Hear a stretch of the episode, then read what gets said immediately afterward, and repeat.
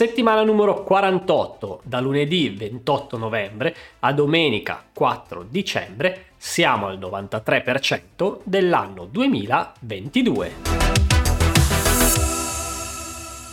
Ciao devs! Nel video calendario di questa settimana vi segnalo un progetto formativo ed alcune fra le più rilevanti news in ambito tech.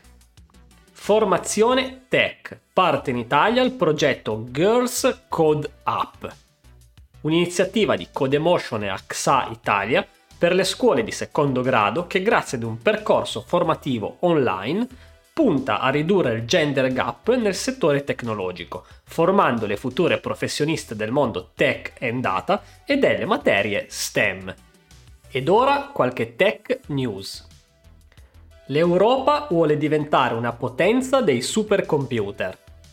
A Bologna si inaugura Leonardo, il quarto supercomputer più potente al mondo, e nel 2024, con il progetto Jupiter, l'obiettivo è superare addirittura Stati Uniti e Giappone. Una carta di credito che riconosce l'impronta digitale. Il gruppo Sella ha presentato la prima carta di credito biometrica sul mercato italiano che consente ai propri clienti di autorizzare i pagamenti tramite la propria impronta digitale. Ebook, la lettura digitale in Italia aumenta del 62% nell'ultimo anno. Il book report annuale della piattaforma Kobo ha rilevato un significativo incremento dei lettori a partire dalla pandemia ed anche quest'anno il trend si conferma in forte crescita. E tu?